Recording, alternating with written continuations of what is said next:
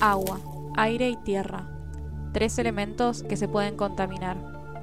Fuego, Fuego. Fuego. Fuego. el único con el poder de transmutar sin contaminarse. Soy Nati Fernández y esto es El, fuego, que, llevo dentro. Un espacio que te invita a avivar las llamas para encender tu luz interior y seguir el deseo de tu corazón. En este episodio, enseñanzas de la fe Bahá'í para cambiar el mundo. La respuesta a la pregunta ¿qué o quién es Dios? está por encima de nuestra comprensión. No podemos esperar comprender a Dios, así como un cuadro de arte no puede comprender al pintor que lo crea. Veámoslo de otra forma. Por ejemplo, todos los seres vivos necesitamos al sol, pero no soportaríamos estar muy cerca de él. Su intensidad básicamente nos quemaría vivos. Es imposible que alcancemos al sol. Sin embargo, el sol es nuestra fuente de vida y llega a nosotros a través de sus rayos que nos conectan a Él. Lo mismo pasa con Dios. Es algo enorme e incomprensible al cual no podemos llegar a, Él directamente. Pero Él sí puede llegar a nosotros a través de sus manifestaciones. Para la fe Bahá'í, Dios envía a la tierra manifestaciones que nos acercan a Él. Algunos de estos profetas fueron Krishna, Buda, Mahoma, Moisés, Jesús, y la más reciente manifestación, Bahá'u'lláh, quien trajo a la tierra las enseñanzas de la fe Bahá'í.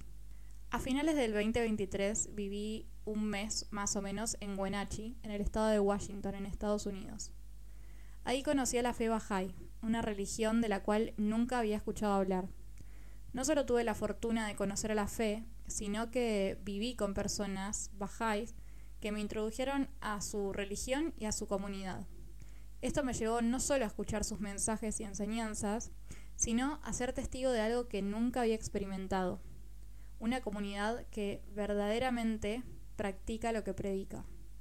La comunidad Bahá'í me abrió las puertas con mucho amor y mucho respeto, lo cual me hizo sentir realmente bienvenida, sin ninguna condición.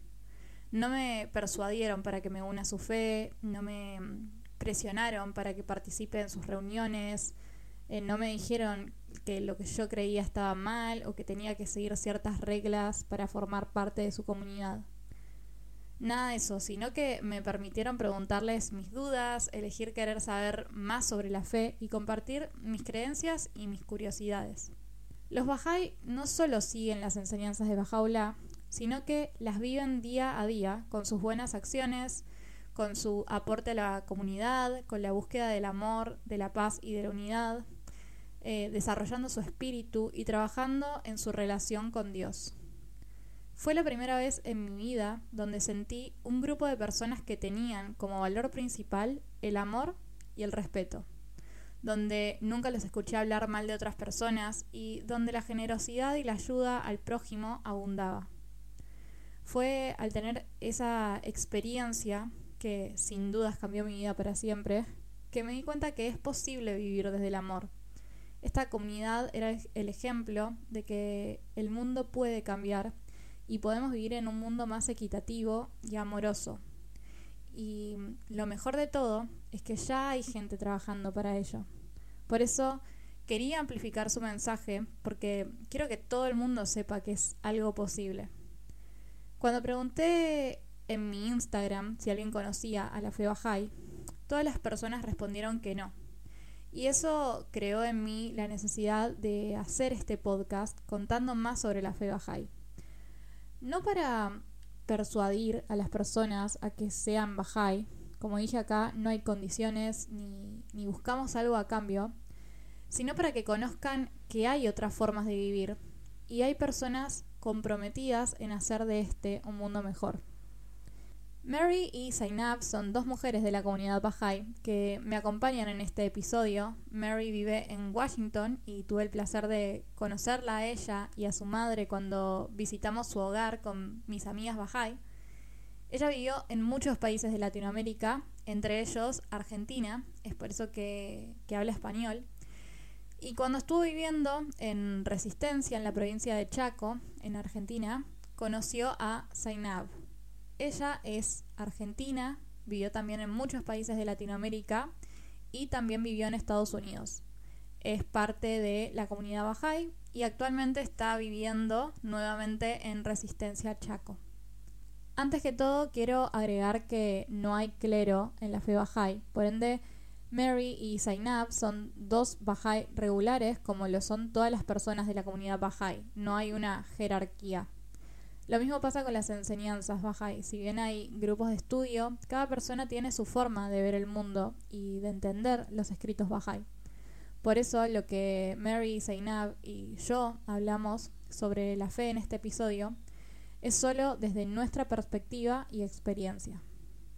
Sin más para decir, los dejo con la entrevista a Mary y a Zainab. Espero que les guste tanto como me gustó a mí entrevistarlas y conocerlas. Yo me llamo Mary Lucas y ¿qué estoy siendo? En este momento estoy siendo servidora de mi mamá, quien tiene 96 años y 94, perdón es un placer estar con ella, sirviéndola.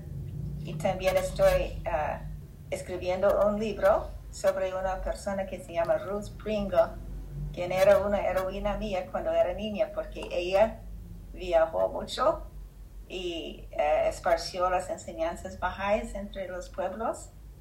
Y entonces ella era como un modelo de vida para mí, porque también me encantan las enseñanzas de la fe Bahá'í, que hablan de la unidad de, la humanidad. Qué lindo. tenemos un, un, futuro brillante para la humanidad. Qué lindo. Bueno, gracias por, por compartirlo y nada, tuve el placer de conocer a tu mamá y es una persona hermosa, así que eh, creo que estás haciendo muy buen trabajo. Sí, tuvimos el gusto de tenerte en nuestra casa aquí en Washington, eh, en el noroeste de los Estados Unidos. Y fue mm. maravilloso para nosotros conocer a ti aquí y conocer un poco de tu programa y de también tus viajes por todo el mundo.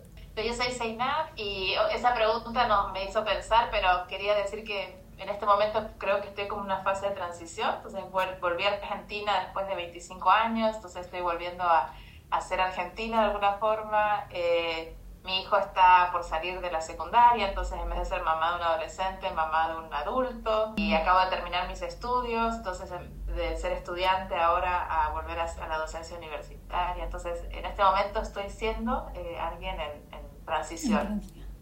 Bueno, qué bueno, qué bueno también permitirnos ese, esos momentos de, de búsqueda, ¿no? De, de descubrir nuevamente.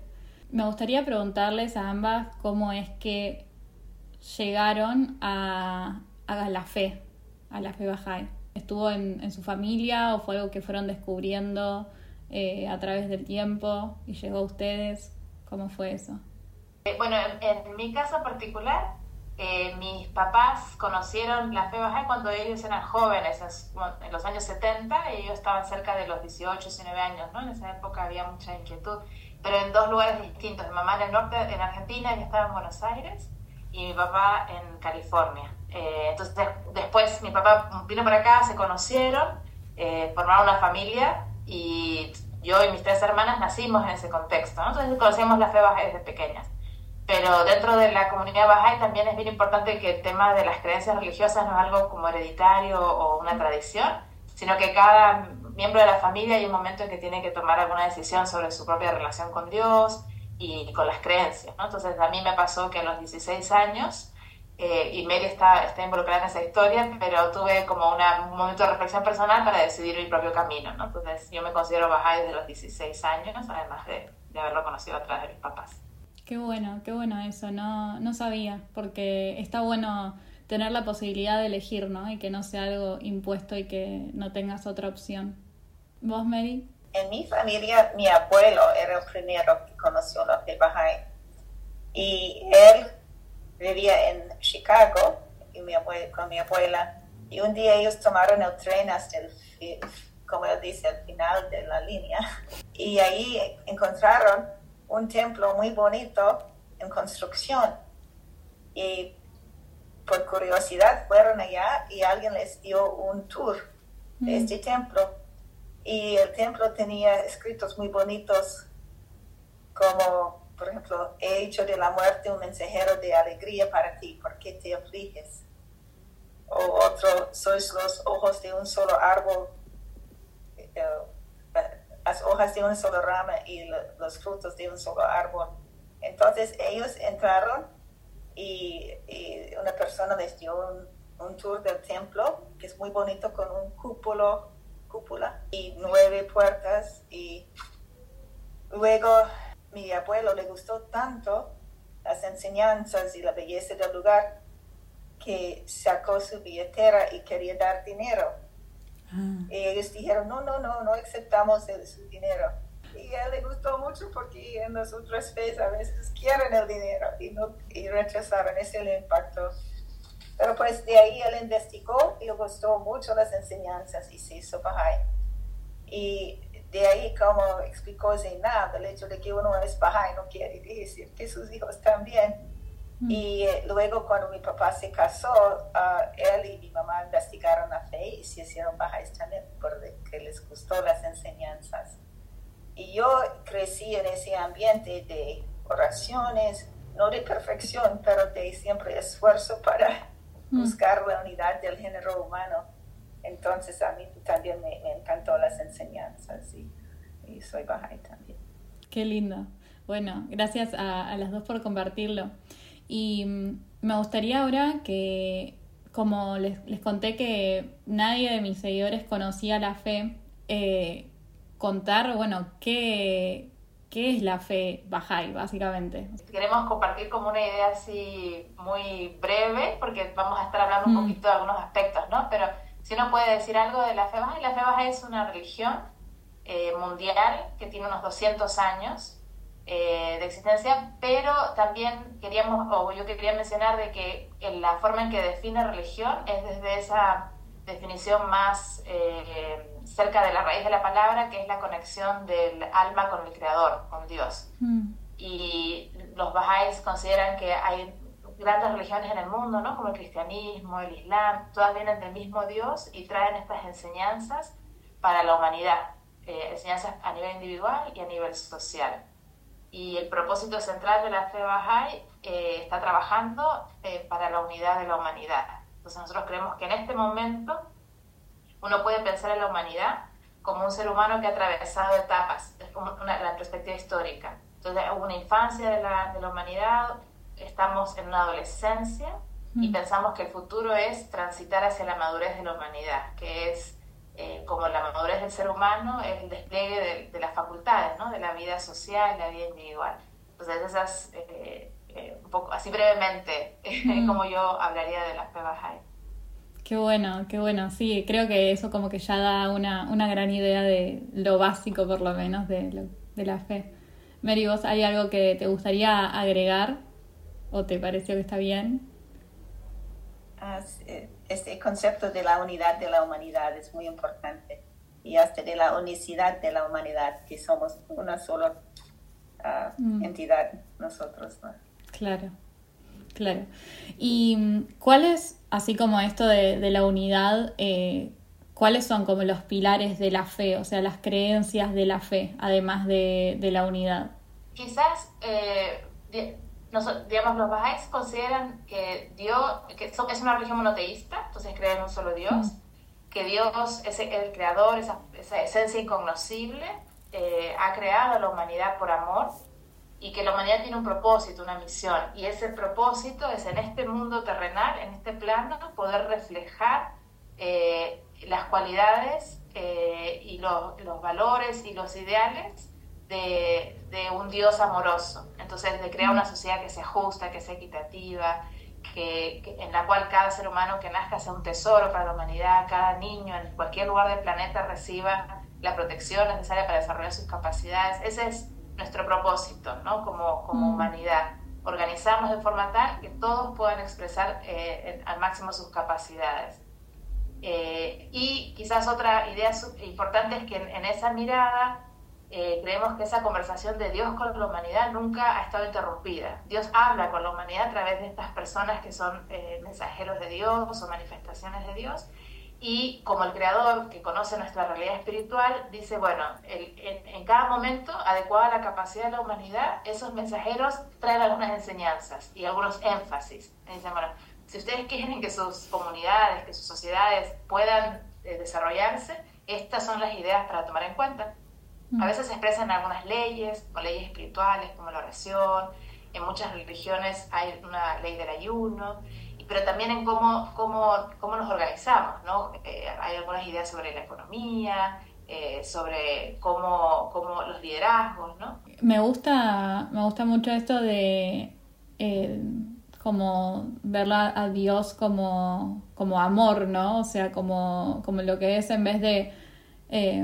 que muchas veces o por lo menos desde lo que me pasó a mí, mi historia de mi relación con Dios fue como que cuando era chica lo veía como, como algo que, te castigaba, que tenías como que hacer lo correcto porque si no ese Dios iba a, sí, a, castigarte eh, por si cometías algún error o algo como que estaba fuera de lo que era correcto según la sociedad. Y nada, y creo que ese concepto de, verlo a Dios como, como, una energía de amor y, de bondad es, eh, no sé, es muy liberador para, para la vida, para poder eh, sacarse un montón de pesos y de cargas de encima, ¿no? Que, que nos condicionan tanto vivir con, esa, con ese pensamiento y es como que lo, lo ven como a Dios como como alguien que quiere lo mejor para vos, no que quiere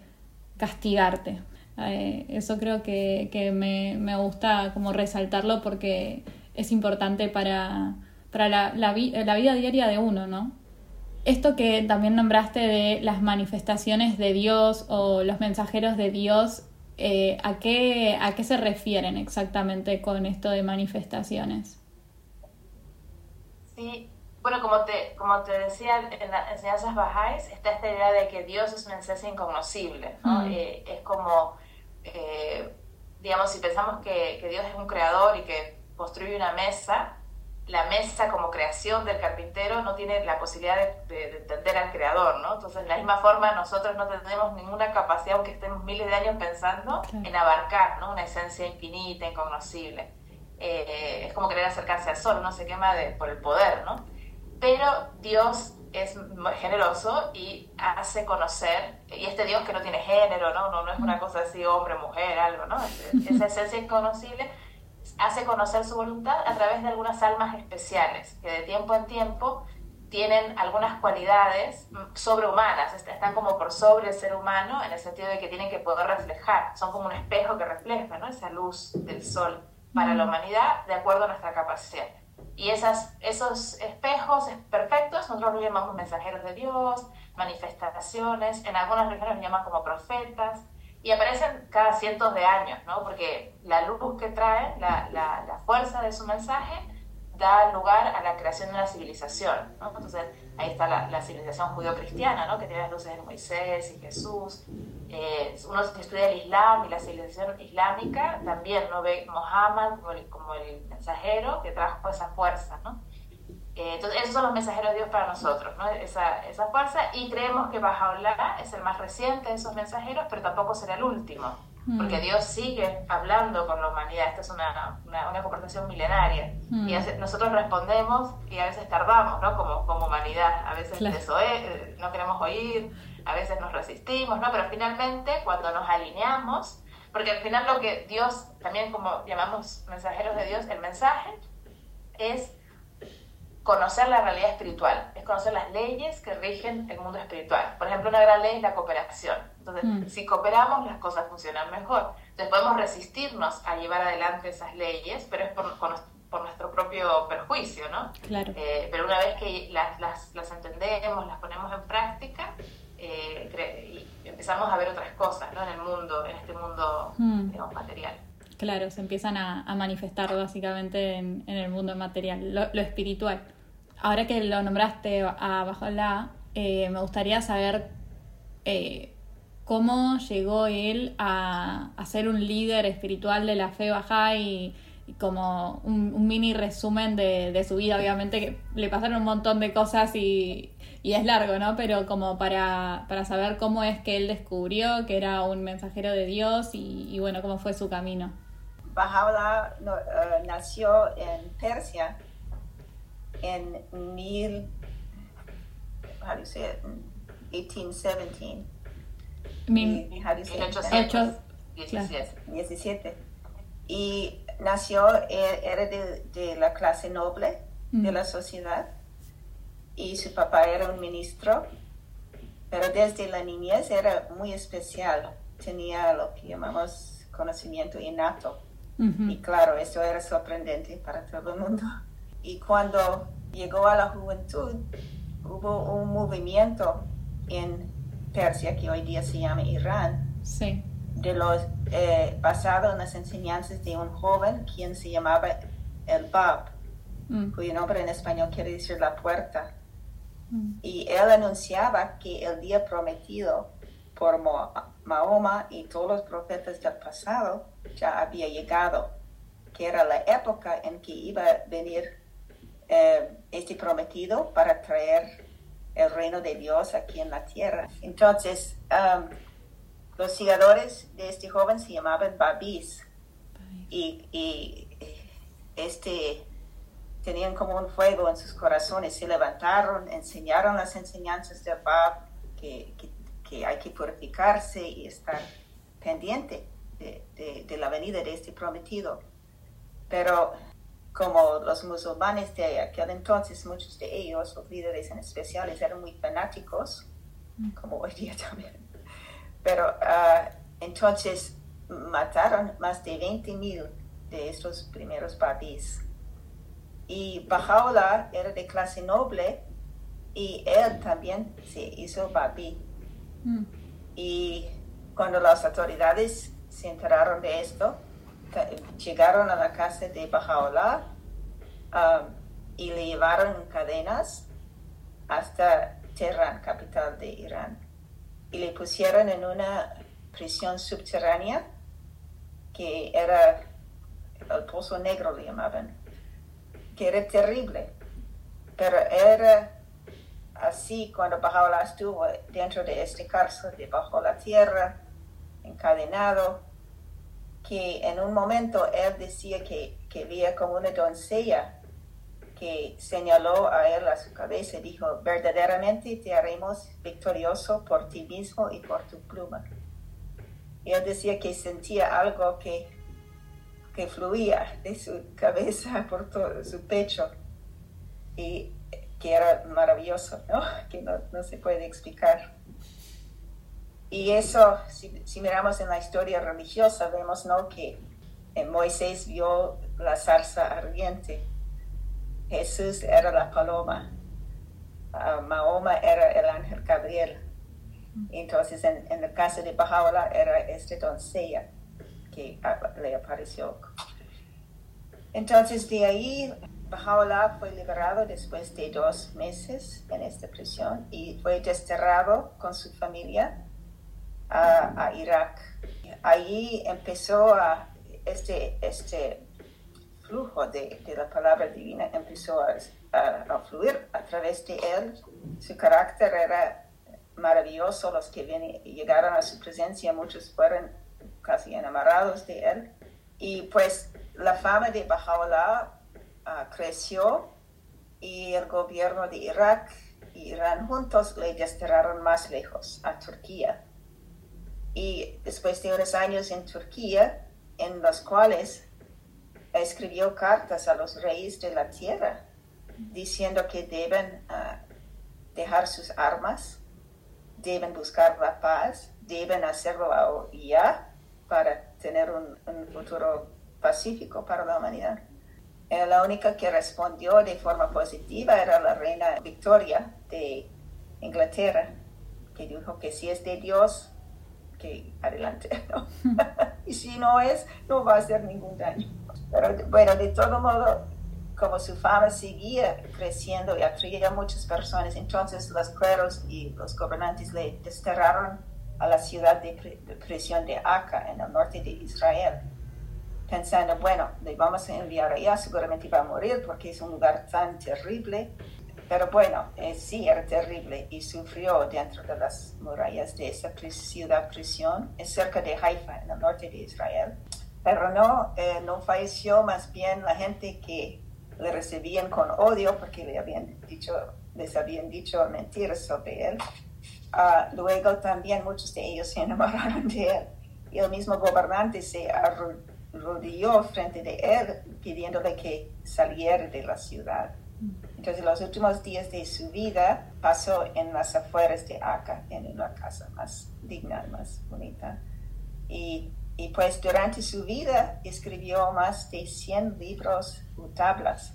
Uh, estas son las que forman la base de la fe baja, las escrituras bajáis. La la fe baja se basa en las escrituras de Bahá'u'lláh. Me emociona siempre escuchar la historia porque me parece como nada, la cantidad de cosas que tuvo que pasar eh, para poder eh, hacer que su mensaje se, se escuche, ¿no? Y que sea aceptado. Y bueno, de, de todas estas enseñanzas de, de Bajala, ¿hay alguna que sea eh, para los tiempos que corren ahora, ¿no? Como que sea significativa o relevante para, para el mundo en el que vivimos ahora. Sí, quizás una, hay muchas, ¿no? Pero así como personalmente uno a veces vibra con alguna en especial. Em, primero quería decir que eh, para, para, uno que es Bahá'í, uno considera que en esos escritos de Baha'u'lláh están enseñanzas para eh, iluminar la sociedad en la cual estamos viviendo en estos tiempos. hay mucho que, que buscar. Eh, pero también no es algo automático, no hay que como estudiar y pensar como grupo cómo se aplica o qué significa.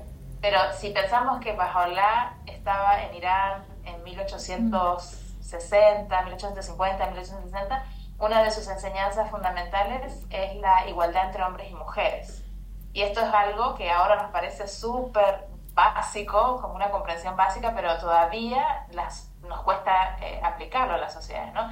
pero la idea de que los hombres y las mujeres somos iguales ante Dios y no solo eso, sino que eh, las mujeres hemos sido privadas ¿no? de, acceder a la educación, de acceder a espacios de toma de decisiones y que la, la, paz, la paz mundial será lograda cuando las mujeres y los hombres tengamos las mismas oportunidades y las mismas responsabilidades y, y se reconozcan ¿no? nuestras capacidades mm. en todos los ámbitos. ¿no? Y entonces en ese sentido los Bahá'í estamos invitados a nuestra vida familiar, a nuestra vida comunitaria, en la participación en la sociedad, en expresar en acción ese principio.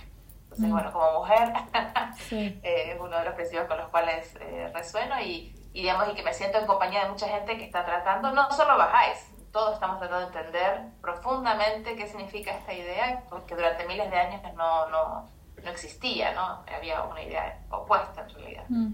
También me acuerdo que eh, cuando había conocido la fe, que algo que cuando me contaron de las manifestaciones de Dios y de esto de como, bueno, en cada momento de, del mundo, básicamente, o sea, de, la vida de, de, nuestra especie, como que van apareciendo las manifestaciones de Dios.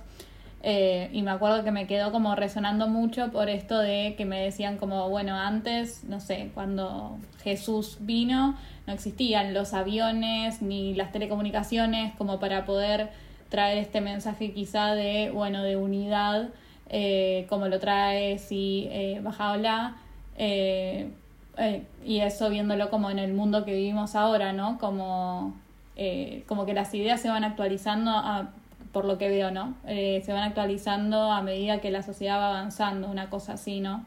Es súper importante eso porque lo que dice también es que cuando Jesús apareció, él podría haber hablado de la igualdad entre hombres y mujeres, pero la, gente no estaba lista, él tenía que hablar sobre el perdón, tenía que hablar sobre el amor, tenía que poner un poco de orden. Entonces cada mensajero tenía acceso pleno a todo el conocimiento divino, pero ellos daban como un médico sabio lo que es la humanidad en ese momento tenía la capacidad, ¿no? y, y en, e, pero en este momento nuestras necesidades como sociedad global son muchas, ¿no? Entonces hay que hay una responsabilidad también de frente a un mensaje pensar cómo queremos responder.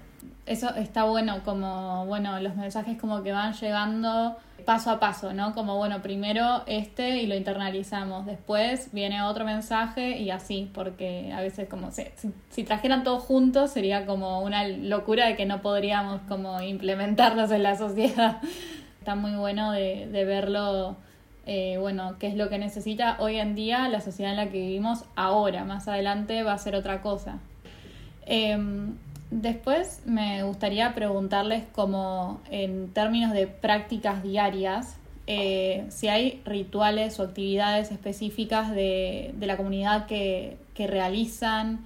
Bueno, sí, la, la oración diaria mm. es algo que los bajáis practicamos. Mm. Y uh, hay uno en especial que es obligatoria. Eh, hay, hay tres y uno elige la, la que más quiere decir. Y la, la oración obligatoria corta dice, soy testigo, oh mi Dios, de que tú me has creado para conocerte y adorarte. Atestigo en este momento a mi impotencia y a tu poder, a mi pobreza, a tu riqueza. No hay otro Dios más que tú, el que ayuda en el peligro, el que subsiste por sí mismo. Una oración cortita que a mediodía nos hace recordar nuestro propósito aquí en la vida. Mm. Uh, y hay otras oraciones también que decimos, a veces nos gusta invitar a los amigos o en familia, sentarnos y cada uno lea o recita una oración. Generalmente usamos las palabras de Baha'u'llah, las oraciones que él reveló, porque sentimos que tienen un poder mm. especial. Sí. Mm. Uh, pero cualquier oración eh, de cualquier religión, del corazón de uno, eh, es, está bienvenida. Entonces, oramos junto con nuestros amigos de otras religiones y hasta personas que no, no ni creen en Dios, pero les gusta en el ambiente. Entonces, eh, eso es algo que, que hacemos como bajáis. Mm. Eh, ¿quieres comentar más? Sí, y creo que también habíamos estado pensando que eh, esa oración es el vínculo místico, ¿no? Del creador con el alma y todas todas las eh, eh, movimientos religiosos, espirituales tienen alguna forma de, oración, ¿no? Entonces no, hay ningún rito asociado a eso muy, nada muy especial, sino orar juntos. Pero la otra dimensión de la adoración a Dios es la acción. Entonces no podemos quedarnos solamente en la plegaria, entonces tenemos que transformar ese, ese, ese amor que uno siente por, por el Creador en servicio a la humanidad. Entonces, la otra gran parte de las, de las actividades comunitarias, las actividades bajáis, eh, por ejemplo, que Mary y yo estamos involucrados, cada uno vive en un barrio, un barrio tiene un tejido social, tiene familias, tiene, tiene también sus problemas, y tratamos en ese barrio servir de alguna forma. Una forma es a través de eh, programas educativos abiertos a toda la comunidad, eh, para niños, para prejóvenes, eh, también para esas reuniones de oración se pueden transformar en reuniones de conversación, bueno, cuáles son los problemas del barrio, ¿no? Ahorita la Argentina está pasando por un momento bastante complicado, hay preocupaciones, ¿no? De las familias, de, los padres, de los, de los, de los adultos mayores, ¿no? Entonces, en esas conversaciones podemos encontrar algo que nos convoque, que nos une a servir a los demás. Entonces, eh, tenemos la, oración y tenemos el servicio como una forma eh, fundamental de expresar nuestro amor al Creador quería comentar algo de lo que había dicho Mary de esto de... Me acuerdo la primera vez que había ido a, la primera reunión que fui de la lectura del libro 1, eh, que lo primero que, que habíamos hecho era eh, decir unas oraciones y me acuerdo que lo que a mí me habían dicho era podés elegir la oración que quieras, sea de la fe Bahá'í o de la religión que quieras o decir las palabras que te salgan. Y a mí eso me llamó mucho la atención porque fue, wow, qué loco que me estén dejando elegir eh, y que no me estén diciendo, bueno, si bien me, me, me regalaron los libros y todo, eh, nada, no fue como tenés que leer una de este libro fue como hacer lo que, lo que a vos te salga eh, y eso, no sé, me, me llamó mucho la atención, como esa libertad de decir, eh, elegir lo que, lo que vos sientas, esa apertura, la verdad que me, me llegó mucho y, y, la celebro un montón, porque creo que el mundo necesita eso, ¿no? Como que uno pueda elegir. Y, y bueno, lo que vos dijiste, Zainab, de, de la acción también me parece como muy importante para que esto que no quede solo en la palabra, ¿no? Como que también quede en, las acciones del día a día y, y, eso es lo que hace mejorar a la, a la comunidad en la que vivimos. y después, Mary, vos habías contado al principio sobre tu familia, eh, sobre el templo de, Chicago, eh, pero hay más templos de la fe Bahá'í. Eh, sé que en Estados Unidos hay, hay uno solo, si no me equivoco, pero hay también en otros países. ¿Cómo, cómo es eso?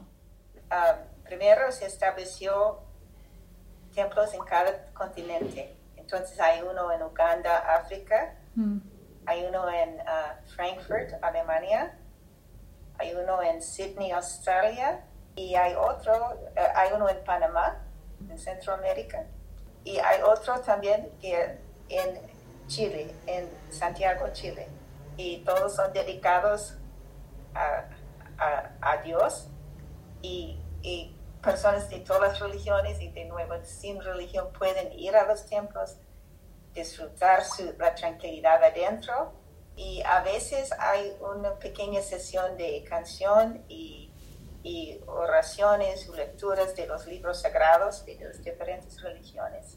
Y principalmente es un lugar para entrar y meditar. Y, uh, y, hasta ahora hay, hay unos templos que son solo para la localidad, pero son muy poquitos. Ah. Uno de los cuales está en Colombia el primer templo fue bajo la dirección de no Bajaola mismo, Zinab o Abdul Baha, el hijo mm. de Bajaola que asumió el, manto de, ¿cómo se dice? Como guía de la fe después de, que Bajaola falleció. Pero el primero era en Rusia y eh, ya había Bahá'ís en Rusia, cerca de Irán. entonces, bajo su guía, él dijo, es momento para hacer esto en tal lugar. Y, lo hicieron. Y luego, bajo la guía de Abdul Baha, el hijo de Baha'u'llah, él indicaba que era el momento para uno en Norteamérica. Entonces, él, él hasta viajó al, occidente, viajó a, Egipto, a Europa y a Norteamérica. Y cuando estuvo ahí, puso la piedra angular de, ese templo. Y entonces, bajo el liderazgo de, de, las instituciones internacionales de la fe, entonces es que, que se decide. Y primero la idea era tener un templo en cada, llamamos uh, casa de adoración Bahá'í, en cada continente, cuyas puertas están abiertas para todo el mundo, a todo el mundo. Y luego, entonces, uh, hace pocos años en realidad, eh, se empezó a tener algunos templos nacionales. Y ahora hasta hay, no hay muchos, solo un puñado de templos en áreas um, locales, donde hay mucho movimiento, mucho progreso en términos de desarrollo social, de clases para niños, para prejóvenes, para jóvenes, muchas, um, muchas actividades. Entonces, ahí realmente donde hay un templo, ahora si es un templo local, es así. Más, más pequeños serían, ¿no? Sí. Bueno, y algo que, que nombraron ya, esto de los textos sagrados, eh, me gustaría saber cómo es que se estudia la fe. ¿Es a través de los textos de Bajaola? Eh, yo tengo esto del el libro 1 y sé que hay como un montón de libros, pero ¿cómo, cómo es eso?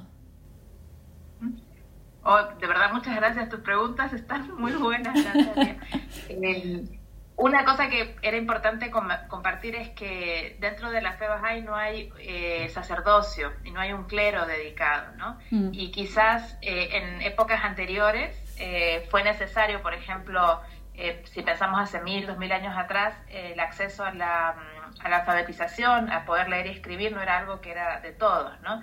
Pero en esta época, que es la época que nosotros sentimos, eh, pensamos o lo vemos como la madurez de la humanidad, hacia eso estamos caminando, eh, las formas en que nos comportábamos y actuábamos que pueden haber funcionado en la infancia de la, humanidad, por ejemplo, con liderazgos unipersonales o con esta figura de un sacerdote, no corresponden a este tiempo. La mayoría de las personas eh, estarían de acuerdo con la idea de que la responsabilidad de la fe y de las creencias es una responsabilidad individual, que yo no necesito a alguien que me esté eh, eh, eh, ¿cómo se llama?, pidiendo cuentas a mí, yo, yo mismo me pido cuentas, yo decido, yo soy responsable como adulto, y también las comunidades. Las comunidades pueden encontrar formas de organizarse que sean horizontales y participativas.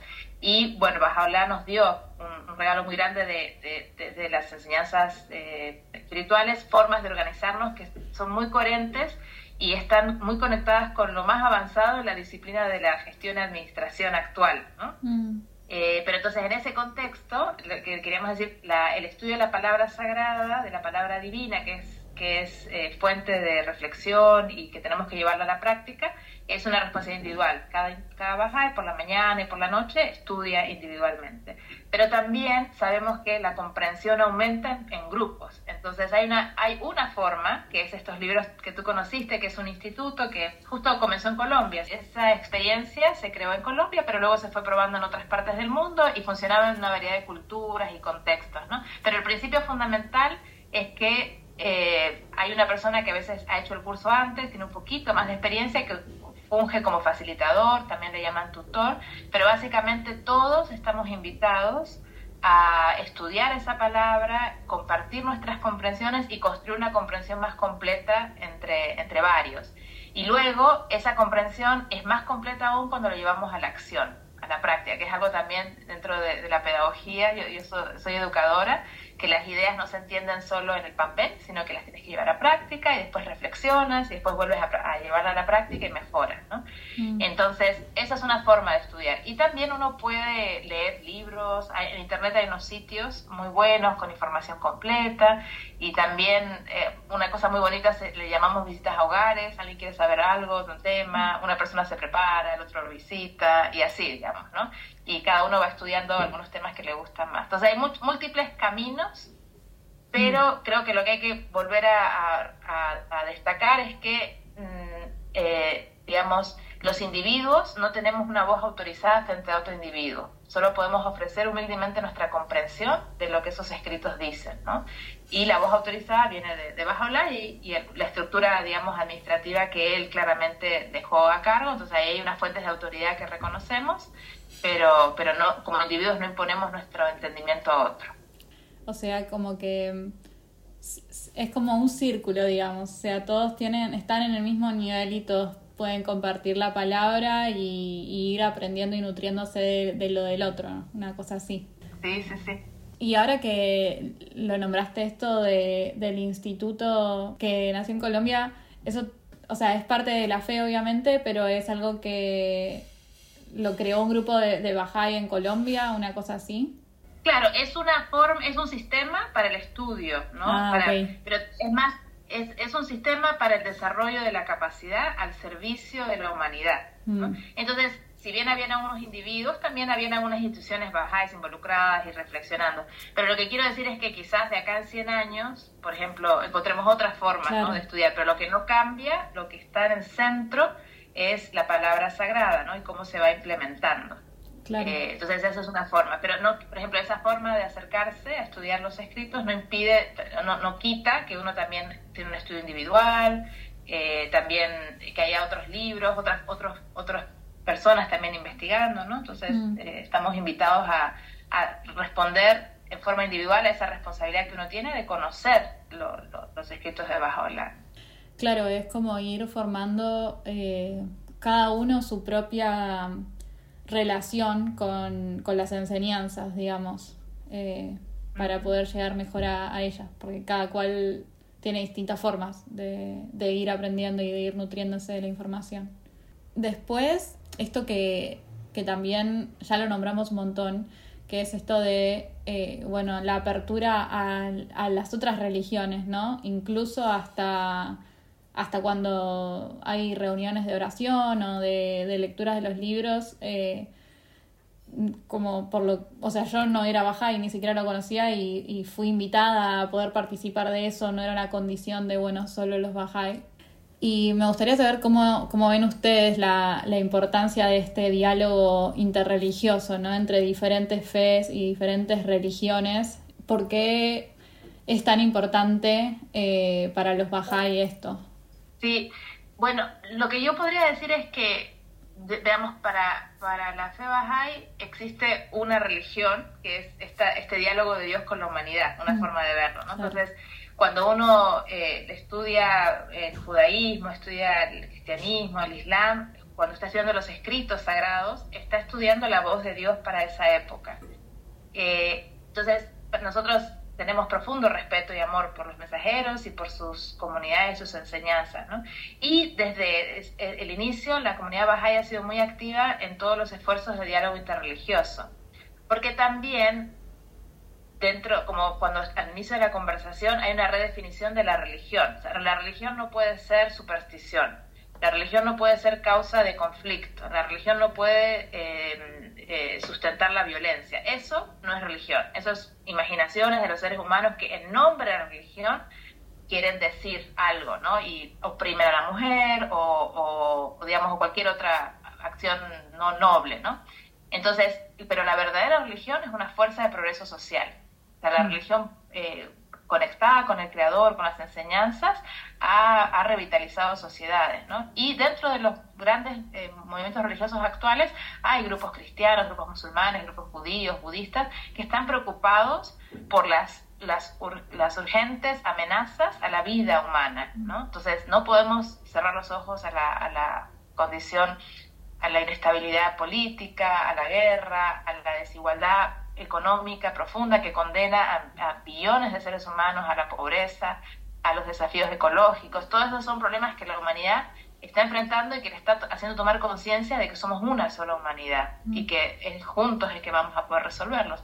Y el Creador, Dios, tiene algo que decir al respecto. Tenemos algo que aprender. Entonces, los a participar muy activamente en diferentes, incluso acá en Argentina también hay el, eh, la mesa de diálogo interreligiosa, que los bajáis participan, eh, hay una comunidad en Rosario que, participa en muchas de esas oportunidades, que tienen una dimensión de orar juntos, porque tenemos que, apelar a la fuerza de, lo espiritual, y algunas acciones de servicio, ¿no? Porque, digamos, los desafíos que enfrenta la humanidad, eh, nosotros creemos que la enseñanza de Bajaola tiene mucho que decir, pero eh, es un llamado a todos, aquellos que nos consideramos bajáis y a otros personas y comunidades afines que queremos trabajar juntos. O sea, hay mucho por hacer, el tiempo es corto, en el sentido de que lo, década tras década la, cosa empeora.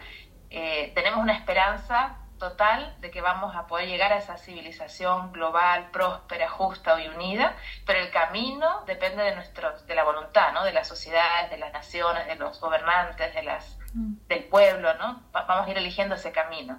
Va a ser un poco más corto, un poco más largo, más o menos sufrimiento, entonces tenemos, somos una esperanza profunda, pero también una mirada real a lo que está pasando en este momento. ¿no? Sí, aparte, eh, bueno, todo el tiempo no pasa, pero como que a veces se experimenta tanto esa desunión de, de las personas eh, que, que, lo vemos, o sea, pones las noticias y es como que lo, lo estás viendo y a mí por lo menos últimamente me, me acuerdo cuando estaba en, Washington eh, y cuando había, justo cuando conocí la fe, que fueron las elecciones en Argentina, y más allá de todo lo político, como que había tanta, tanta desigualdad y tanto enfrentamiento entre un bando y otro que fue cuando dije, bueno, para mí todo, viste, pasa por algo y es como que todo tiene que pasar por algún motivo y, y fue como muy loco porque yo estaba conociendo la fe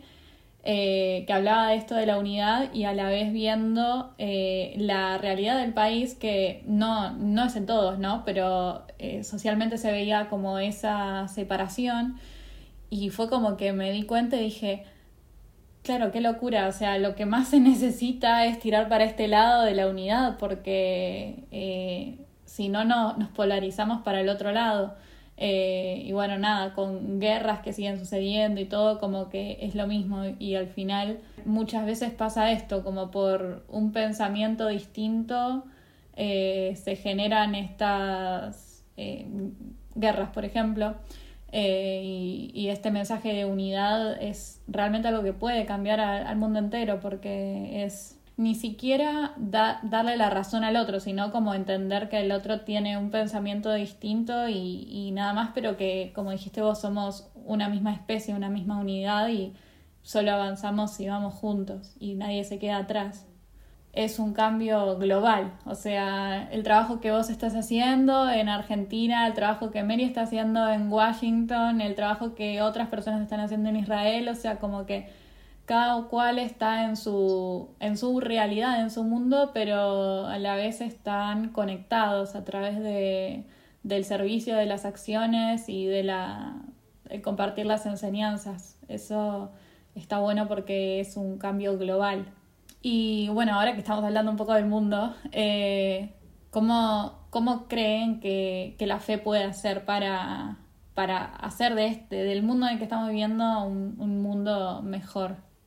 Primero quería decir que ese es la, el propósito fundamental de la fe Bahá'í, es trabajar los Bahá'ís y otras personas afines en lo que nosotros sentimos que es esta fase de transición que estamos viviendo, en la cual están, es una transición histórica, ¿no? Eh, están hay dos procesos en marcha, un proceso de, desintegración que es doloroso, eh, es dañino, pero también está, eh, digamos, derribando murallas que por miles de años separaban a las personas. Entonces hay procesos de desintegración de cual no necesita ninguna ayuda. Ese operar por sí mismo y hay un proceso de integración, que son todas estas personas de buena voluntad que están diciendo, bueno, si uno quiere construir una sociedad que sea eh, próspera material y espiritualmente, ¿cómo nos organizamos? ¿Qué economía? ¿Qué arreglos sociales? ¿Qué arreglos institucionales? E, con ese grupo de personas queremos colaborar estamos, eh, y, y pensamos que Dios también hizo conocer su mensaje para ponerlo en práctica, ¿no? Y este es un proceso que eh, va a ser varias décadas y, siglos, no es algo eh, eh, inmediato, ¿no? Entonces, en ese contexto, los Bahá'í trabajan primero dentro de la comunidad Bahá'í, tienen con aquellas, personas que quieren conocer las enseñanzas de Bahá'u'lláh, compartimos y hay una serie de actividades, ¿no?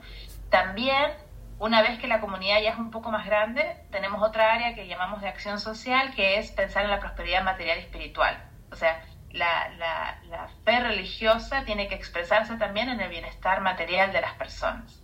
Eh, mm. Tenemos que encontrar, y no, y no, quiere decir que estamos buscando la riqueza, sino que cómo son organizaciones eh, materiales justas, ¿no? Y también, digamos, en el trabajo por el mejoramiento del mundo, la mm. comunidad baja tiene tres áreas, ¿no? Un área eh, eh, una primera área que es las actividades de la propia comunidad Bahá'í mm. para su vida espiritual, su vida comunitaria, todos aquellos que se declaran Bahá'í tenemos formas de organizarnos, de trabajar. Eh, pero una vez que en una comunidad o desde el principio hay un suficiente número de personas, otra dimensión en la cual también se, trabaja mucho es eh, lo que se llama acción social, que es pensar en el bienestar y la prosperidad material y espiritual, ambas. ¿no? Mm. Eh, entonces también hay iniciativas, eh, por ejemplo, en las comunidades rurales una de las primeras preocupaciones es eh, una escuela. Cuando no llega a la escuela, hay muchas escuelas comunitarias promovidas por los bajáis abiertas a todo el mundo. Y la tercera dimensión es participar en algunos espacios donde se está pensando en las ideas que generan las políticas públicas, por ejemplo, ¿no? Entonces ahí yo quería rescatar algo que tú mencionaste pensando un poco en la situación en, Argentina, que es común a otros países de Latinoamérica, que es una gran polarización eh, ideológica, política, ¿no? Mm. Que está basada mucho esta, en esta idea, una idea fuerte que es nosotros contra ellos, nosotros versus ellos, ¿no? Que han, ha animado a la humanidad por miles de años. ¿Cuál es, ¿Quién es el enemigo? ¿Quién es el otro? ¿no? Y una idea que trae Bajola es que esta época de la humanidad es la época donde no hay un otro, donde somos, somos una sola humanidad. Y eso, que parece sencillo, parece un eslogan, parece un mensaje positivo, en realidad tiene profundas implicancias a nivel de las teorías sociales, de cómo se, cómo se hace una política pública en la cual, por ejemplo, eh, el nosotros es beneficiado. Nosotros somos todos. No tenemos un enemigo que hay que aplastar, que hay que dominar, que hay que oprimir. Somos todos los niños de, Argentina. Como todos los niños de Argentina acceden al derecho a la educación. Como todos los pueblos eh, acceden al conocimiento, generan conocimiento. ¿no? Entonces, esa área también es un área que hay, muchos, hay gente, mucha gente que está pensando en las ideas que están a la base ¿no? de las políticas públicas, de la organización social y ahí también eh, nos, nos, gusta participar. Entonces son esos tres espacios en los cuales, eh, de acuerdo a las capacidades, digamos, a la cantidad de personas, porque todavía es una comunidad pequeña, y a las redes que se, que se generan con otras personas, está, el área de diálogo interreligioso, ¿no? Entonces, quizás así en, breve es eh, de, las enseñanzas espirituales al servicio y luego reflexionar con otros colectivamente, bueno, cómo podemos ser más estratégicos, servir mejor, cuáles son las prioridades. Que me, me gustó esto que dijiste de cómo trabajar las dos, o sea, la riqueza tanto del espíritu como de lo material, porque es un poco eso, ¿no? Eh, hay una frase que dice como somos seres espirituales teniendo una experiencia humana y, y me parece que, que, es un poco por ahí, como que las dos cosas tienen que ser trabajadas, no dejar de lado o sea, siempre primero obviamente como el espíritu, ¿no? Porque es lo que no, nos mantiene acá con vida, pero no dejar de lado ni uno ni el otro, sino eh, poder eh, mejorar y, y, seguir trabajando la relación con nosotros mismos y con, y con el resto de las personas eh, a ambos niveles. Y, y esto que decís de, de, me gustó también lo de pasa mucho eso como de, de las sociedades de ver como, bueno, el enemigo está afuera, ¿no? ¿Viste? Como esa, esa competencia y ese siempre estar como un poco a la defensiva, eh, que es, es estar cerrados, ¿no? Y que cuando, cuando empezás a experimentar la vida con, con apertura y con disponibilidades, como que todo cambia eh, y, podés empezar a ver qué es lo que hay del otro lado, sin, sin tanto condicionamiento y prejuicios que, que te nublen, eh, porque aparte que con tanta esto, tantos prejuicios de que el otro está mal y el otro es el enemigo, nos terminamos perdiendo un montón de cosas de la vida.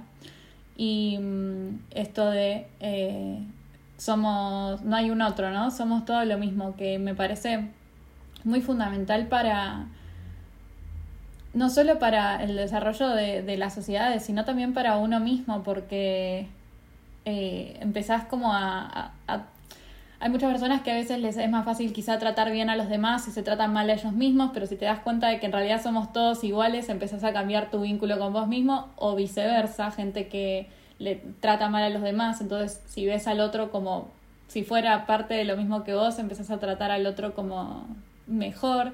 Eh, entonces creo que, que, es eso, como eh, vernos así como una unidad, eh, cambia todo a nivel social, pero también a nivel personal. Y después, nada, como contando un poco esto de mi experiencia con la fe, que me acuerdo esto que, que ya les dije que cuando fui a la primera lectura, eh, me llamó mucho la atención como lo, lo bien recibida. Eh, al principio, cuando voy a ser totalmente sincera, como no conocía la fe, yo empecé a googlear porque dije, me estaré metiendo en algo raro, será una secta, un culto. y, y bueno, empecé a leer y, fui y me, mm, pensé como que iba a ser eso, como tan acostumbrada a eh, más como tenés que unirte a mi religión eh, porque yo tengo la verdad, fue sentarme y que me, lo primero que me pregunten fue, bueno, vos, vos qué pensás? ¿Qué, qué es lo que, en qué crees? Eh, te, que ¿Tenés alguna relación con Dios? O sea, eh, y, y, para mí fue muy amoroso esa, esa mirada y ese espacio y, y poder abrirme a contar lo que yo creía de, de Dios, de la vida, eh, y que me acepten lo que yo pensaba y, y no me quieran como cambiar el pensamiento, eh, fue, eh, lo sentí como eso, muy, muy amable. y, y también el haber pasado un mes en, en Washington y haber estado inmersa porque todas las personas que conocí fue a través de, de la fe, eh, y algo que le dije a Mary el día que la visité a su casa, que fue como, fue la primera vez en mi vida que conocí un grupo de personas, de, de mujeres, porque eran todas mujeres que no estaban hablando mal de otra persona, eh, que no estaban criticando, que cuando alguna de, de, las del grupo no estaba, se decían cosas lindas en vez de quizá decir algo malo o algún chisme o lo que sea. Eh, y lo que me llamó la atención fue eso, como que practican lo que, lo que predican, ¿no? Como, bueno, esto de las buenas acciones, la unidad, el, el amor, eh, es algo que, que no es solamente en la palabra, que realmente lo, lo, lo están viviendo.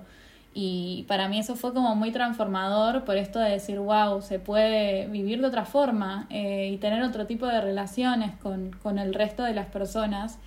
Y me gustaría preguntarle, bueno, ¿por qué creen que, que, pasa esto en la fe? Porque hay un montón de religiones que tienen así como estas directrices de, de, bueno, somos todos hermanos, pero después capaz lo ves y hablas con las personas y no lo viven tanto en su vida eh, como sí lo vi por lo menos en, en la comunidad Bahá'í. Eh, ¿Por qué creen que están todos como tan comprometidos por, por la religión Bahá'í? Eh, bueno, primero, gracias Nati, de verdad que qué linda experiencia que tuviste. es muy lindo escuchar ¿no? cómo se siente cuando mm. uno se acerca.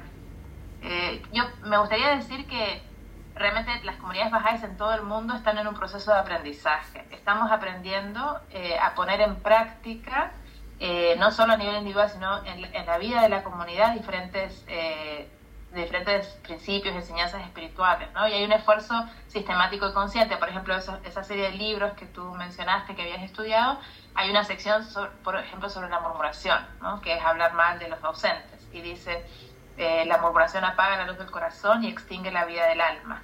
Y después hay unos ejercicios de reflexión y pensamos qué daño hace el chisme, cómo divide, separa, cómo genera hipocresía, ¿no? Entonces ya todos hemos estudiado eso y entonces, bueno, vamos a hacer un esfuerzo todos juntos.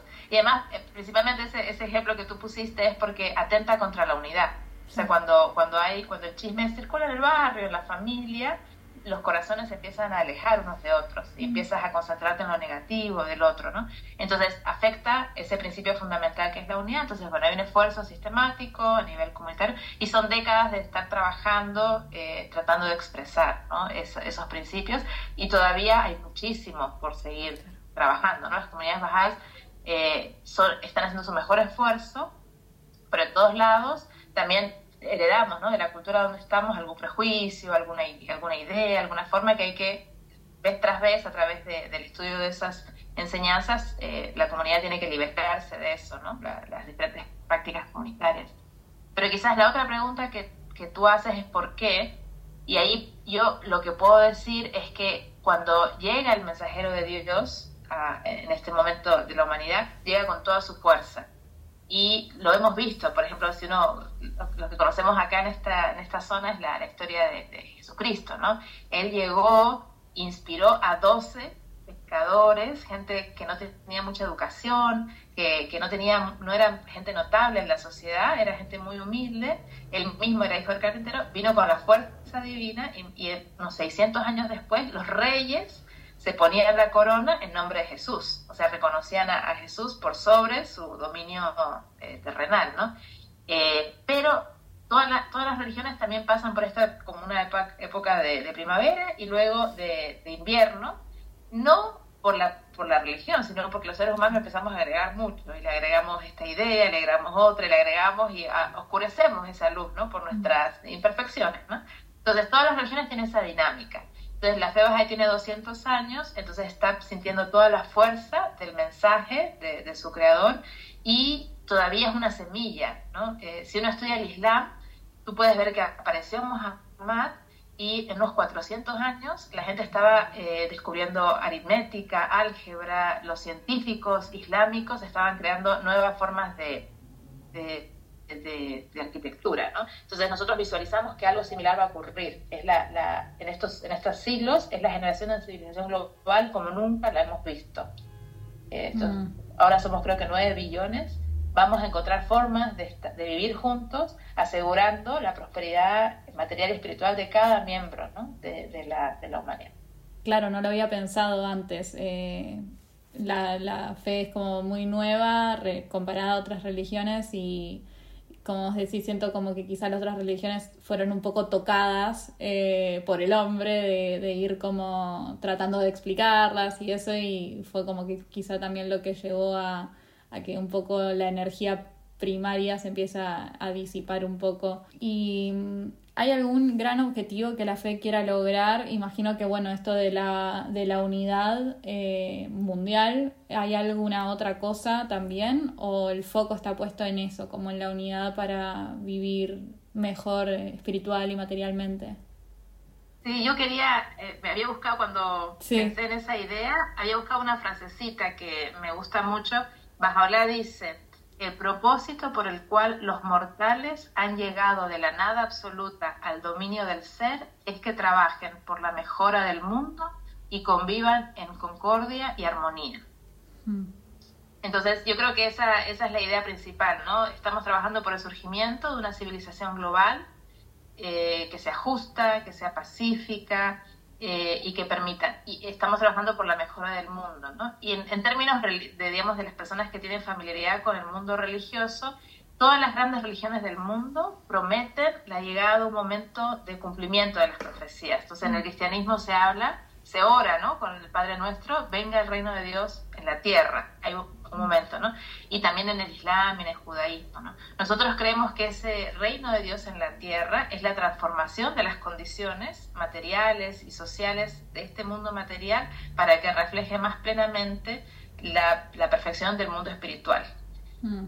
Y es un trabajo que Dios nos ha dado y que tenemos que hacer y para eso nos da su guía, ¿no? Entonces eso es como en términos místicos, ¿no? Proféticos quizás. Y en términos sociales es es está dentro de, incluso las personas que pueden eh, sentirse que son eh, ateos, pueden ver que es necesario reformar las sociedades profundamente porque recursos, alimento para los 9 billones de habitantes hay. El problema es cómo se está distribuyendo, cómo nos organizamos. ¿no? Mm. La posibilidad de establecer la paz y de, eliminar las guerras, las armas nucleares está dentro de las posibilidades reales pero requiere acuerdos, requiere leyes, requiere encuentros, requiere una forma ¿no? de organizarnos supranacional, ¿no? por sobre las naciones, que, que permita organizar. Mm. Entonces, eh, sí, estamos como comprometidos con ese proceso de transformación social que para nosotros está inspirado por el deseo de Dios de ver a esta humanidad viviendo en concordia y armonía. Qué lindo, me, me encantó eso eh, y la frase que trajiste, eh, como que resume un poco todo. Y, y me gustó esto de eh, incluso las personas ateas también pueden, o sea, pueden contribuir al, a mejorar la sociedad. No, no, si bien obviamente que lo espiritual está presente, eh, nada, es, es el trabajar juntos para construir una sociedad mejor, eh, uno de los focos. Entonces, eh, en, en ese sentido no importa en quién crea, sino lo que uno hace para eh, seguir avanzando como sociedad. Eso me parece que, está muy bueno y, y, esto, este compromiso que tienen de que sea algo, como os dijiste, mundial a, a nivel también político, ¿no? Porque hay cosas que, que uno, una, una persona eh, por ejemplo, yo no, hay cosas que no puedo cambiar con las armas nucleares, pero bueno, sí se puede si escalamos a otros niveles y, vamos llevando como esa conciencia a otros niveles que lo necesitan. También algo como que habías dicho antes, esto de, de que es un proceso y que también siento como que trae un poco de sufrimiento el hecho de decir, bueno, esto que estamos viviendo lo tenemos que dejar atrás, ¿no? Es como que quizás no nos está sirviendo, pero a veces cuesta dar ese paso, ¿viste? Como por más de que te haga mal, salir de ese lugar eh, sigue siendo doloroso porque es como estar en una zona de confort y, y bueno, a veces como saliendo de esos lugares en los que estamos, eh, por más de que dé miedo o que nos duela dejar como lo conocido, es para ir a, a un lugar mejor como sociedad. Eh, así que gracias por, por, traer eso porque me gusta de, de, que es el crecimiento espiritual y también es algo que a todos como personas vivientes en este planeta nos va a beneficiar también para poder tener una mejor calidad de vida y para, como vos dijiste, estamos en un mundo abundante y, no debería haber desigualdad. Eh, en tema de esto de la tanta diferencia de riquezas, personas que no tienen comida. Entonces, me parece como que es muy importante que, que, las, que las personas sepan que hay gente que está, está haciendo el trabajo y que se puede hacer el trabajo y se puede ayudar. Y ahí viene la otra pregunta que es eh, cómo las personas que, que están escuchando esto y que les interesó y que quieren saber más de la fe, pero también quieren eh, empezar a, participar de, de, lo que la fe propone, ¿cómo pueden hacer para saber más o aprender más? No sé si hay, bueno, vos nombraste que había eh, una página web, están los libros, ¿cómo pueden acercarse a la fe? Sí, bueno, yo pregunté acá en Argentina. Sí. Aquí hay una página web que se llama Bajai Argentina, argentina.org y en esa página hay un poco de información eh, introductoria, pero también hay un formulario donde uno pone su nombre, su correo electrónico y, por ejemplo, estoy interesado en conocer un poco más o quiero saber de esto o del otro y alguien les responde. Y si dicen de dónde son, en qué ciudad residen, si hay una comunidad baja y cerca, eh, se les con el permiso de las personas se le contacta, ¿no? Mm. Entonces, la comunidad baja es abierta, eh, digamos, las actividades son abiertas, eh, eh, las personas están invitadas si quieren investigar, si quieren conocer, eh, si hay algunas actividades que, algunas comunidades que son más numerosas y menos numerosas, todos estamos invitados. Si alguien vive cerca de Santiago de Chile, ahí está el templo de, de, de Bahá'í, la Casa de Oración Continental, que es hermoso, es un hito arquitectónico, también están invitados a ir. Y bueno, en todos los lugares eh, siempre van a encontrar alguna comunidad Bahá'í. Entonces, estamos todos este, invitados a, a investigar y, también a seguir pensando en qué tipo de acciones, eh, digamos, son de beneficio para, nuestro barrio, para nuestra mm. comunidad, para nuestra familia. Y si el día de mañana alguien quiere acceder, por ejemplo, a los libros para estudiar, o también sé que hacen muchas eh, grupos de aprendizaje, no sé bien cómo decirlo, a través de, Zoom, que, también se juntan a, a, estudiar, eso ya sería como ya contactando a alguien que esté metido en la comunidad, una cosa así, ¿no? Claro, o sea, si por ejemplo, esos eh, que tú participaste, que le llamamos libro 1 o libro 2, que son una serie de 14 libros con diferentes temas, que se llaman círculos de estudio, entonces alguien puede decir, estoy interesado. El primer libro, el libro 1 que tú hiciste, es 30 horas, unas, unas 15, ah, eh, reuniones. Eh, entonces, si lo quieren hacer, si no hay ninguna comunidad cerca, porque presencial es bien bonito, porque además de, digamos, el estudio tiene una dimensión de arte y también una dimensión de servicio, ¿no? pero durante la pandemia aprendimos a hacerlo en línea también. Entonces, si no hay ninguna comunidad cerca, también hay varias oportunidades o reuniones eh, mm. En línea. Entonces, también la gente puede expresar su preferencia. A veces algunas personas por temas de salud u otros no pueden salir de su casa, entonces en ese eh, mandan una notita de, qué forma preferirían que se, que se les acerque, ¿no? Mm. Y en internet también hay información en muchos idiomas, bajai.org, uno puede encontrar la página de la comunidad mundial y eh, bueno, y de ahí lo, lo, mandan a varios espacios, ¿no? Mm. Ahora está todo, todo online. Muy cerca. Sí, las oraciones también. Yo a veces que, que, quiero leer alguna en la web también están y están en, en un montón de idiomas. Eh, que eso está, está bueno para ir familiarizándose también un poco. Y te pregunto a vos que estás en Argentina y que la mayoría de la gente que me escucha es de Argentina, ¿vos sos parte de, eh, de algún grupo de, de Bajáis en Argentina. Sí, sí, yo ah, volví a Argentina después, antes vivía en Lanús, en Buenos Aires, pero ah.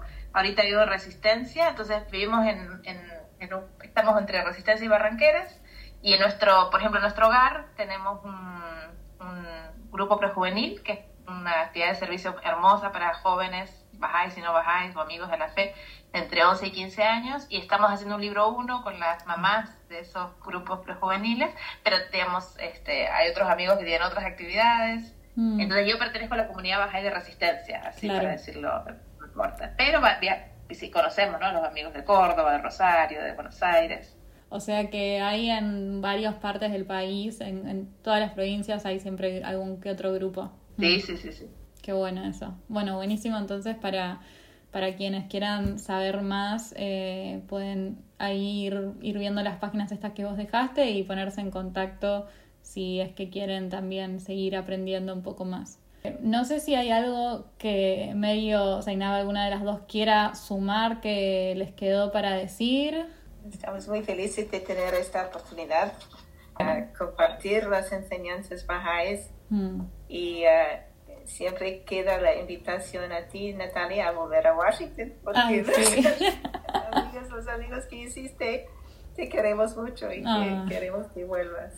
Gracias, sí, la verdad que para mí fue muy, muy lindo y eh, los tengo siempre en mis pensamientos porque fue algo que no me esperaba para nada eh, cuando viajé a Washington. Eh, y, bueno, nada, me, emociona mucho porque me encantó haberlos conocido y haber estado presentes en, en, como digo, este, estos lindos vínculos que tienen. así que eso para mí fue, fue un honor. Así que gracias. Sí, esperamos.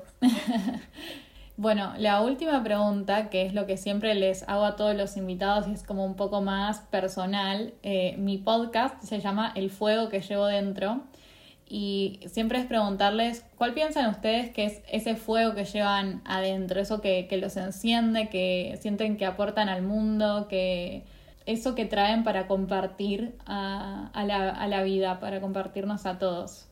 Muchas gracias, muy, muy linda pregunta, así cuando uno se sienta a pensar el fuego. Eh, yo, yo, quería compartir que en este momento de mi vida eh, lo que yo siento como un, fuego ardiente, un deseo profundo, es encontrar las formas de servir a las comunidades indígenas aquí en Argentina. Mm. Eh, como te contaba, mi mamá es del pueblo Huichí, que antes se conocía como Mataco, y ella, cuando encontró la fe Bahá'í, escuchó una promesa del hijo de Bajaolá, que se llama Abdul Bahá, que dice que eh, los pueblos indígenas, si tienen educación, eh, iluminarán el mundo. Mm. Y la fe Bahá'í en los años 70 eh, creció mucho, o tuvo muchas personas interesadas, diferentes comunidades mapuche, Com, Otoba, Huichí, en todos lados, ¿no? Y estamos todavía pensando en formas de, de cómo expresar en estas comunidades estos principios ¿no? de prosperidad material y espiritual. Y las comunidades indígenas tienen un gran acervo ¿no? de, de, sensibilidades espirituales, de conocimientos, ¿no? y han sufrido una discriminación profunda, histórica en, nuestro país, acá en Argentina y toda Latinoamérica. ¿no? Entonces, en este momento de mi vida eh, tengo mis primas que también son wichí, que están viviendo acá cerca, y nos inspira mucho seguir pensando ¿no? en forma cómo llevar adelante estos esfuerzos dentro de la comunidad baja y de forma más amplia a la sociedad, conectándonos con una nueva generación ¿no? de, de, jóvenes indígenas que han podido acceder un poco a la educación y pensar ¿no? cuál es la contribución de los pueblos indígenas a esta sociedad global emergente. Y eso sí, eh, estoy muy apasionada, estoy muy agradecida que mi esposo y mi hijo me apoyan en este este emprendimiento y que hemos vuelto a vivir acá en Argentina después de 25 años. Gracias por, no solo por tu respuesta, sino también por ese trabajo que estás haciendo, porque me parece muy importante, creo, esto que decís de la conexión de los pueblos eh, originarios con, con, su parte espiritual es súper importante y, y es como algo que lo llevan adentro de ellos, ¿no? Tienen tanto conocimiento para compartir que está buenísimo que los escuchemos y que también puedan y tengan el lugar para alzar la voz y poder compartir lo que el mensaje que ellos tienen y es algo que también ahora que lo nombrás me pasó cuando estaba en Washington que conocí a, muchas personas de la fe Bahá'í que eran eh, también eh, que tenían familiares de pueblos originarios americanos eh, y el mismo compromiso que, que tenés vos también de, de compartir y, volver a traer eh, el mensaje que ellos tienen y, y, básicamente hacerlos parte de la sociedad y del país de los cuales son originarios, que eh, nada, eso me parece muy importante y, y así que agradecerte por, por, ese trabajo, la verdad que es, es muy lindo que lo estés haciendo. ¿Vos, Mary? Lo, que a mí me apasiona realmente es la educación espiritual, pues material también, pero lo espiritual es tan importante de los niños y de los prejóvenes. Hay un libro en esta serie de libros que eh, se, llama, el Instituto Rují, que se concentra en el valor de cada niño. Dice que considerar al hombre como una una rica en gemas de valor inestimable. Mm. Entonces, este, es, eh, estas gemas como el amor, la veracidad, la honestidad, se puede hacer revelar ¿no? a través del poder de la palabra de Dios, la reflexión, y en el caso de niños con juegos, coloreando historias. Entonces, um, este proceso eh, me apasiona mucho. Entonces, aquí en, en, mi pequeño pueblo, estoy también concentrándome en un barrio y, y cada semana, eh, en el verano, tenemos clases para los niños y a ellos les encanta. Y como también a través del año trabajamos con los prejóvenes, que es otra etapa. Y mm. es, es, tan maravilloso uh, ver a sus capacidades uh, desenvolviéndose, ¿no? Y, mm. y, ellos pensando en proyectos de servicios que pueden hacer y viendo cómo enfrentar esta, uh, las situaciones en la aula y en sus propias vidas y desarrollar esos mismos valores, ¿no? De amor, de paciencia entender la justicia y empezar a ser protagonistas en ese proceso de crear un mundo mejor, un mundo unido. Qué lindo, gracias también por, por compartir y, y, también gracias por tu trabajo, porque esto de... Eh, son, nada, los niños y los adolescentes son edades que son tan vulnerables y que necesitan de tanto apoyo eh, y escucha. Creo que, es muy fundamental eso, que haya alguien que, que puedan acompañarlos y en, en, su crecimiento y guiarlos a que puedan eh, encontrarse a ellos mismos y poder también trabajar para generar un mundo mejor y tomar decisiones eh, desde su propio ser. Así que nada, me, encantó también tu respuesta. Gracias creo que les pregunté todo lo que se me había ocurrido preguntarles, eh, que sé que eran un montón de preguntas, pero bueno, me, me pasaba esto de decir, eh, quiero, quiero compartir esto, quiero que más personas sepan y bueno, poder seguir expandiendo un poco eh, la voz de ambas y las enseñanzas de la fe por esto, por haberlo vivenciado y, y haberlo sentido tan, tan amoroso y tan lindo y tan una contribución tan grande al mundo, eh, quería compartirlo y que pueda llegar a más personas. Así que gracias a, a las dos por estar acá. Eh, gracias Mary también por traerla a Zainab, que, que bueno, eh, no, no, te conocía más que ahora, pero, pero bueno, un, un placer haberte tenido y que te hayas sumado a eso, porque nada, también no me conocías a mí, así que que hayas dicho sí me sumo, esto te lo súper agradezco. Gracias a las dos por, por haber compartido sus experiencias y, sus palabras y por estar trabajando para contribuirnos a todos, a todas las personas. Gracias a ti, Nati, por este espacio y por las preguntas ¿no? Tan, que nos ayudan a, conversar. Así que de verdad, muchísimas gracias. Mm, gracias. Si la magia de Internet nos conectó, déjame decirte que no es casualidad. Sigamos conectando en Instagram. Me encontrás como arroba lematmarket. Después de escuchar este capítulo sentiste un chispazo adentro, suscríbete. Hay mucho más contenido que te puede interesar. Podés puntuar este podcast y contarme qué te pareció el capítulo. También podés suscribirte al newsletter del podcast para recibir cartas virtuales de inspiración y reflexiones. Si te suscribís ahora, vas a recibir de regalo el ebook Guía práctica para manifestar tu vida donde te voy a compartir algunos truquitos que fui aprendiendo para manifestar los deseos que llevas dentro. Te dejo todos los links en las notas del episodio. El fuego que llevo dentro es parte del mundo del Emat Market, una tienda mágica donde vas a poder encontrar objetos de decoración y papelería que brillan y que te hacen brillar. Sí, literalmente brillan, porque están hechos en colores metalizados. Además, vas a poder realizar sesiones de lectura de carta natal y diseño humano con Vero, la bruja de la casa. Te invito a que descubras nuestros productos para hacer tangibles la luz que llevas dentro. Visítanos en lematmarket.com. Si disfrutas el contenido y querés colaborar con el proyecto, podés comprarnos un cafecito en cafecito.app barra lematmarket.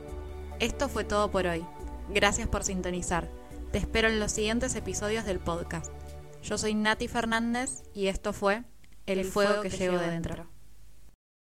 El mejoramiento del mundo puede ser logrado por medio de hechos puros y hermosos, por medio de una conducta loable y correcta. Baja aula.